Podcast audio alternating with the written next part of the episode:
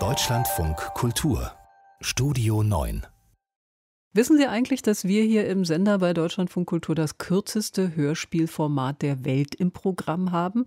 Die Wurfsendung. Eine Wurfsendung dauert nicht länger als 45 Sekunden. Ansonsten sind der Fantasie in diesem anarchischen Genre allerdings keine Grenzen gesetzt. Redakteurin Julia Tieke mit dem Hörspieltipp die neueste Wurfsendungsserie.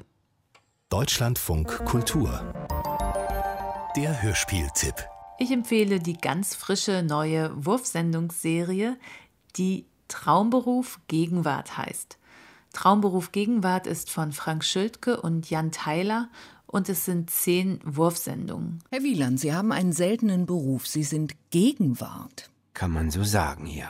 Wir sind mitten in einem Interview, aber es gibt dabei zwei Besonderheiten. Das eine ist, die Person, die interviewt wird, der Gast, das ist nämlich der Gegenwart oder die Gegenwart. Und damit gibt es eben auch ein Spiel. Wie sind Sie Gegenwart geworden? Mein Vater war schon Gegenwart und der Vater meines Vaters. Ein Torwart hütet das Tor. Ein Tankwart hütet die Tankstelle. Hütet ein Gegenwart das Gegen?